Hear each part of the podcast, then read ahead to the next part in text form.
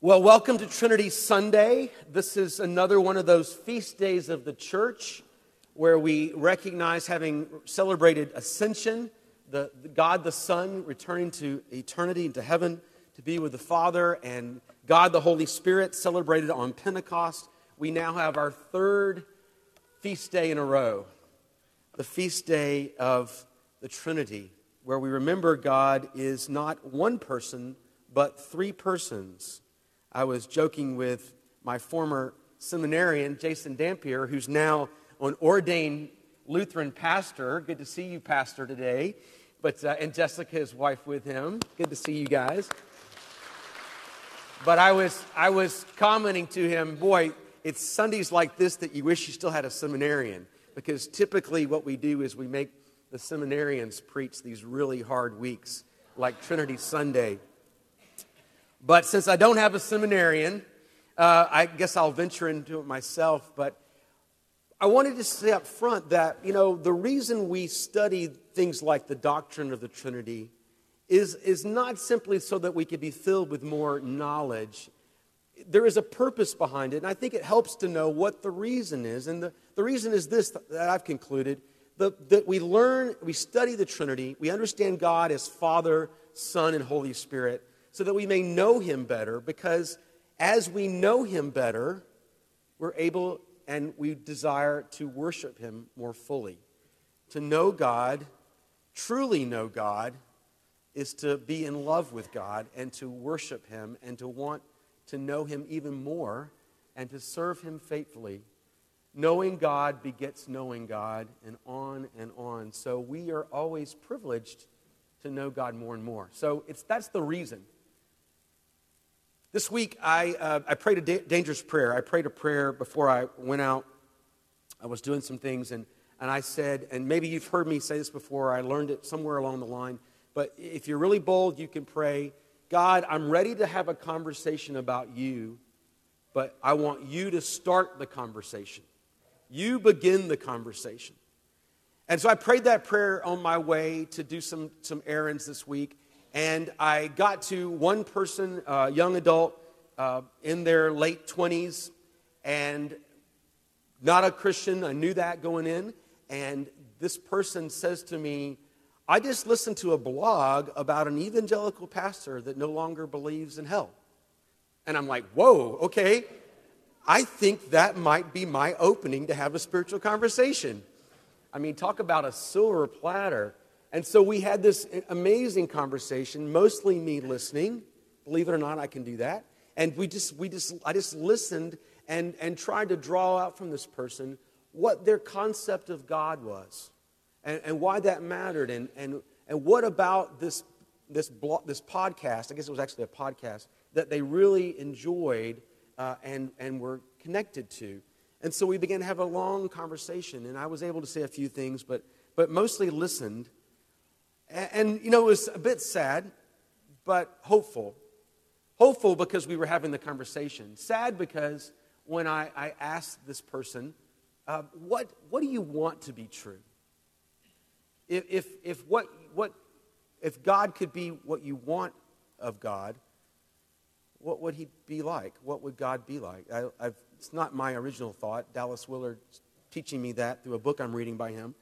And, and it's a great question, I think, that what, what do you want to be true? And, and what this person articulated was basically, well, a, a God who is impersonal, who is the, if you will, the force, uh, to, to, to use the, the Star Wars franchise uh, idea of God, an impersonal force, the cosmos, working behind the scenes, but in an impersonal way.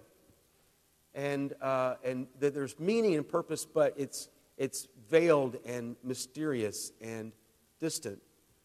And truly, that's the worldview of a lot of people that we probably encounter. Maybe you don't know that, but the, that's the worldview of a lot of people, uh, particularly in a place like Gainesville, but not only in Gainesville, all over our, our country and beyond. Um, this kind of a vague idea. That is the complete opposite, 180 degrees from what, from what God reveals himself to be to us in Scripture, isn't it? That God is not impersonal, that he has personhood. As a matter of fact, he's got tri personhood. He's Trinity of persons. And that He's not a veiled mystery entirely, but that He desires to be known and makes Himself known to those who bother to pursue Him. Well, it's with that idea that I want to look with you at uh, the Exodus passage that we had read a little bit ago by Andrew. This Exodus account of Moses and the, the first encounter Moses really has with God. Because it's one of those foundational passages in Scripture where God says, if you want to know what I'm like, this is what I'm like. And here is an encounter that you can model for. As a matter of fact, it's one of those scriptures that we go back as liturgists, as those who would lead worship, and we study to understand more fully how we should worship. So, with me for a few minutes, just take a look at that. If you got that Bible out there, grab it, look over at, at chapter 3 of Exodus. Um, maybe you think you know it really well. I quizzed the 8 o'clock service. When there's only seven of you, you can do that. And, uh, and they actually missed the last, my last question. So, so you might want to pull, turn over there. It's on page 46. God comes to Moses while he is going about everyday business. He is taking care of the livestock of his father in law, Jethro. He's out in the wilderness and he happens upon the mountain of God, Mount Horeb. But he doesn't go there because it's the mountain of God. Notice that. And by the way, Horeb is just another name for Sinai. Uh, but he doesn't know that it's the mountain of God. He's simply going about his daily work. And all of a sudden, it says that the, that the angel of the Lord appeared to Moses in a bush that was burning, but yet was not consumed.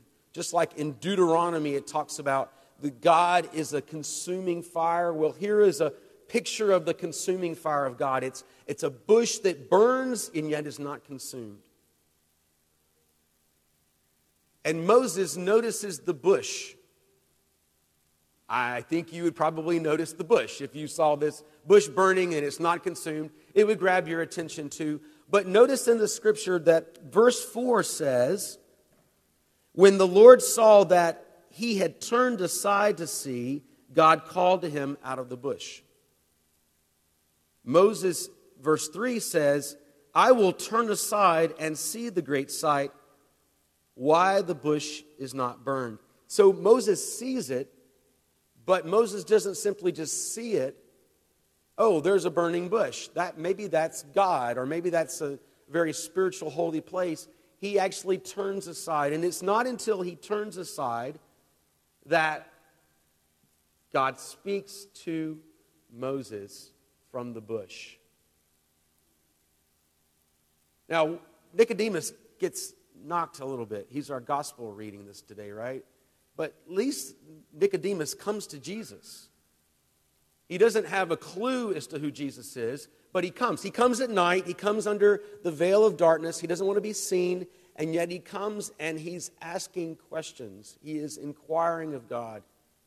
And God responds just like he responds to Moses here in Exodus 3. As he turns aside, then God speaks to Moses. You see, I wonder oftentimes if God wants to reveal himself to us, and yet we don't bother to turn aside.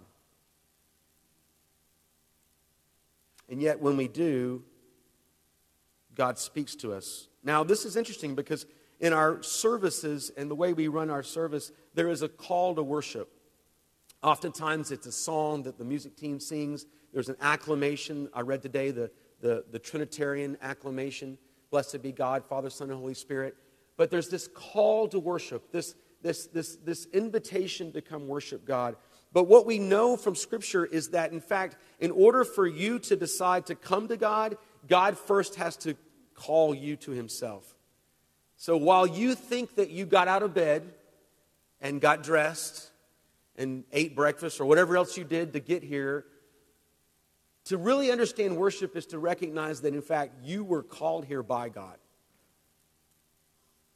God did not have to call out to Moses from the bush, but he did.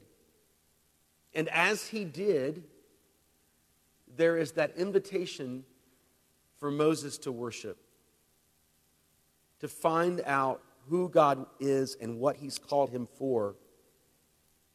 And so then Moses is drawn to, to, to God, and, and then as he comes to him, he's told to take off his sandals, take off the, the dirt and the dust from life. There's that purpose for taking off your sandals before God. God says it's a holy place, that, that defiled things, those, those sandals that Steve's wearing right now would have to come off because there's just no telling where he's been walking with those sandals. He's got two boys. There's just no telling. But there's also something about taking off your shoes, particularly in a Middle Eastern wilderness, sandy, desert, arid place. There's a vulnerability that comes with wearing, taking off your shoes. There's, there's a vulnerability of the heat and scorpions and other things that are in the desert areas, and your feet are grounded in the dirt. There's a holiness about coming in for the presence of God, of being set apart. That's why we say the collect for purity. To you, all hearts are open, all desires known, and from you, no secrets are hid. So we come and we, we take off our sandals and we stand before God vulnerable.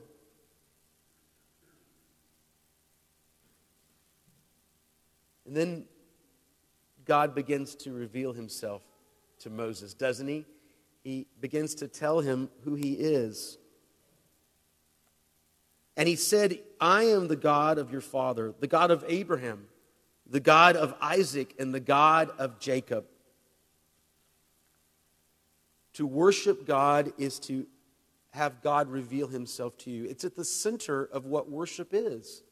To worship God is for God to reveal himself. In other words, for him to begin to let you begin to know who it is that you're before. For, for, for Moses, this was a reminder that this is the God who made covenant with my forefathers, who made covenant with Abraham and Isaac and Jacob. He's the God who keeps promises. He's the God who revealed himself to them, and now he's revealing himself to me. When we come to church, we don't simply say the creeds because we want to believe them for ourselves. We say the creeds because we are, we are coming in unison with everyone who's gone before us. This is what the church has always believed about God. I believe in God the Father. And on and on and on we go. This is God revealing himself to us. And as we worship with other people, we are reminded and we view the, we see the person that, that we're there sitting with, and it reminds us of their faith, what they've walked through with God, and that they're still faithful to God. And it encourages us, doesn't it? Because we know that we're no longer simply just one person, but we are a community of people who are encountering God who he is revealing himself to, that we might know him. So God reveals himself. We see God revealed in our liturgy, which is largely drawn from Scripture. We see God revealed in the Scriptures that are read, which is why we read so many Scriptures. And hopefully, we're, we're hearing revelation of God through the sermon, through the words that I'm speaking or that Father James is speaking, whoever. It's reminding us of who God is and that He is what, what it is that He wants to reveal about Himself on any given Sunday. It's, it's the second part of worship. Now, the third part is the response. If you were to encounter God, the eternal, the one we read about in the psalm, this one who's mitered in the mighty waters, who, who is, is almighty in power and eh, all that's described there, and then you were simply to come to the end of the time of being with God and then to simply say, well, that was really pleasant. Thank you very much. You know, and then walked out. I mean, that's not worship. That's, that's a lecture. We respond to God. Well, how does it that, that, that Moses responds to God? This is what the early service missed. What, is, what does Moses do? He hides his face he hides his face because Moses has not yet had God revealed as Father, Son, and Holy Spirit. All Moses knows is God Almighty, the, the consuming fire, the Holy One, and he hides his face. But that is a response. It's a response to having encountered God. And so, what does Moses do? He hides his face because he knows he's unworthy to gaze upon God. He, he literally looks, in the Hebrew, it says he, he avoided the gaze. He didn't want to stare at God because, he, again, he hasn't had revelation of Holy Spirit, God the Son. He, he simply knows God is Almighty. And so he hides his face, but it's a response. We also get a chance to respond every week when we come to communion. That is our response. We're called to worship. God reveals himself to us. He then calls us to respond. We come to this rail, we kneel before him in our vulnerability. We receive the elements. We remember that Christ has died for us, that God so loved the world that he gave his only begotten Son, as the gospel passage ends. And we remember the redemption, the, the life that we have in Christ, because Christ not only died for our sins, but was raised on the third day and has ascended into heaven and has sent the Holy Spirit, the Comforter, the other Comforter that we celebrated on Pentecost. And, and so, therefore, we come in response and we kneel and we receive. It's a different response, but it's a response, just as Moses responds. Now, you know what comes at the end of worship. After we send it to the cross, we go forth to love and serve the Lord. God begins to show us the work He's called us to do, empowered by His Spirit, empowered by the knowledge of who God is, His great love for us, His call upon our lives, His empowerment, uh, empowerment in our lives. We go forth. Maybe this is why sometimes we're afraid to get to know God.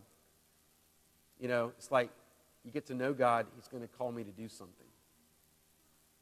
He might call me to be a Lutheran pastor. But I loved what Father James said two weeks ago in his sermon. God calls us to an adventure with Him. What could be greater than to serve the God of the universe? I mean, truly great men and women in history, if you, if you study not only them, but the people who were around them, they considered it the greatest privilege to serve this amazing, wonderful person that they were called to serve with. And so it is with us. God loves us and calls us. Now, Moses' work is tough. Moses' work, Moses has to go to Pharaoh and proclaim to Pharaoh, hey, guess what? You know, let my people go. I'm calling them out of slavery and that whole thing. And of course, Moses complains, as we often do. You got the wrong guy. I, I stutter. I'm not really good in front of people. Uh, pick somebody else. And God says, No, no, Moses, it's you. You've encountered me. I've revealed myself to you. You've responded to me. Now I'm going to empower you to go and accomplish what I've called you to do. And so we, we talk about ways to love and serve the Lord. We, we hear from the Lord and we respond. We go on that adventure every day, asking people, asking the Lord first, Lord, I'm ready to talk about you. You start the conversation. Whatever it is that He has for us. Well, now, what does this have to do with Trinity Sunday?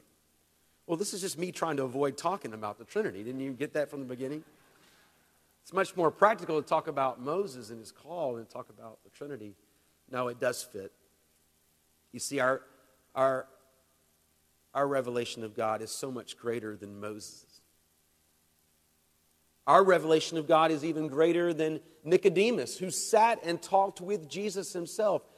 We get to experience God as Father, Son, and Holy Spirit in Trinity. We get to know him in a way that Nicodemus and Moses never did.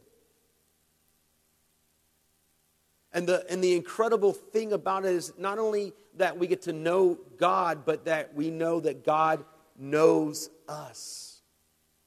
He knows Nicodemus far better than Nicodemus knows himself. And yeah, that while that's vulnerable, that's also re- really, really reassuring. To know that God knows you, knows the things about you, the failures, the hidden things, and yet still loves you. To be to know God, yes, but also to be known by God. Now Nicodemus, he uh, he gets a bad rap because he, he's clueless, as we are. He's sort of like us with the Trinity. How can it be? How, how can it be one God and three persons? And, you know, Nicodemus can't even get the Holy Spirit, you know. He's like, well, he can't understand being born again or being born from above. He's, he's confused about the whole thing. But, but he's pressing in to know. And I always like to remind people Nicodemus, by the end of his life, has become a follower of Jesus. He defends Jesus in the Sanhedrin, and then it is Nicodemus that goes with Joseph of Arimathea to collect the body of Jesus, his Lord, in devotion. So we know he's there when, when Jesus is resurrected. So this John 3 is not the end of Nicodemus' story. But we get to know God in an even more intimate way. And that's why I encourage you to consider the Trinity There's a German theologian, Moltmann, and um, he, he described it as the perichoresis, the dance of God. That God is Father, Son, and Holy Spirit, and that God is in community with God, and that God is, is almost like a great dance that's going on in, in eternity.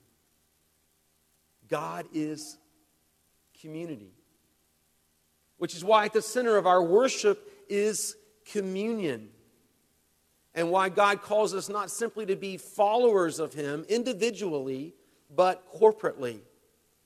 Which is why Paul preaches on that we're the temple of God, that we're the body of Christ, that we're the bride of Christ, John tells us, because we're called to be a part of the community because God has revealed Himself to be in community.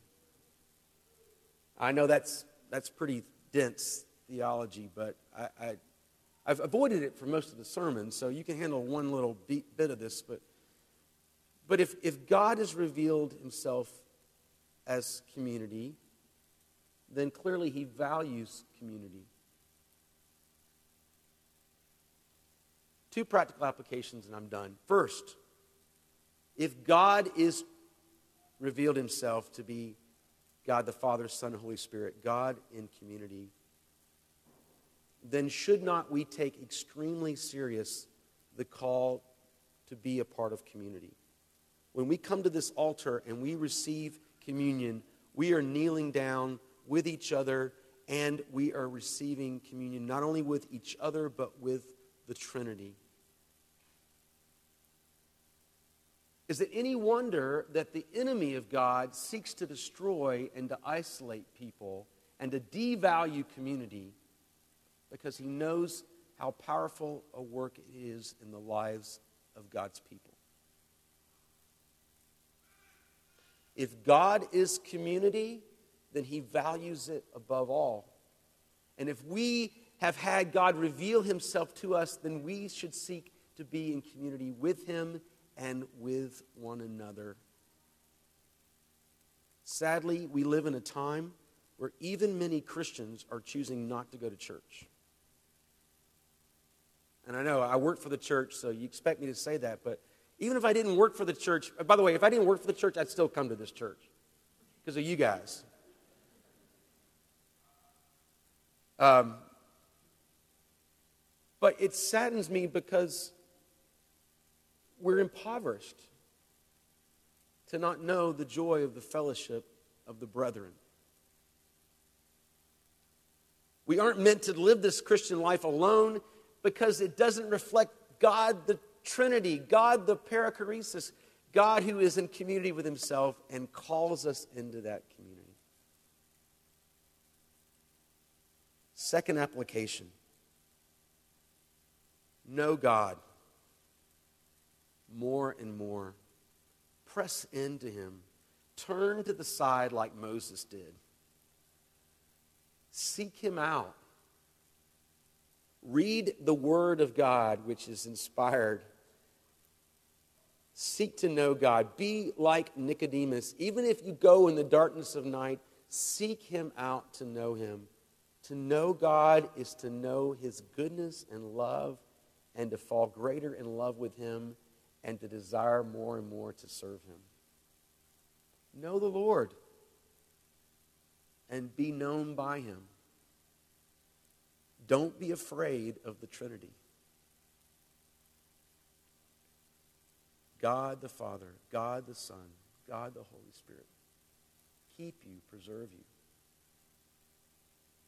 May He keep you in His fellowship. May He continue to draw you to Himself, that we may know, love, and serve Him more fully as He makes Himself known. In the name of the Father, and of the Son, and of the Holy Spirit. Amen.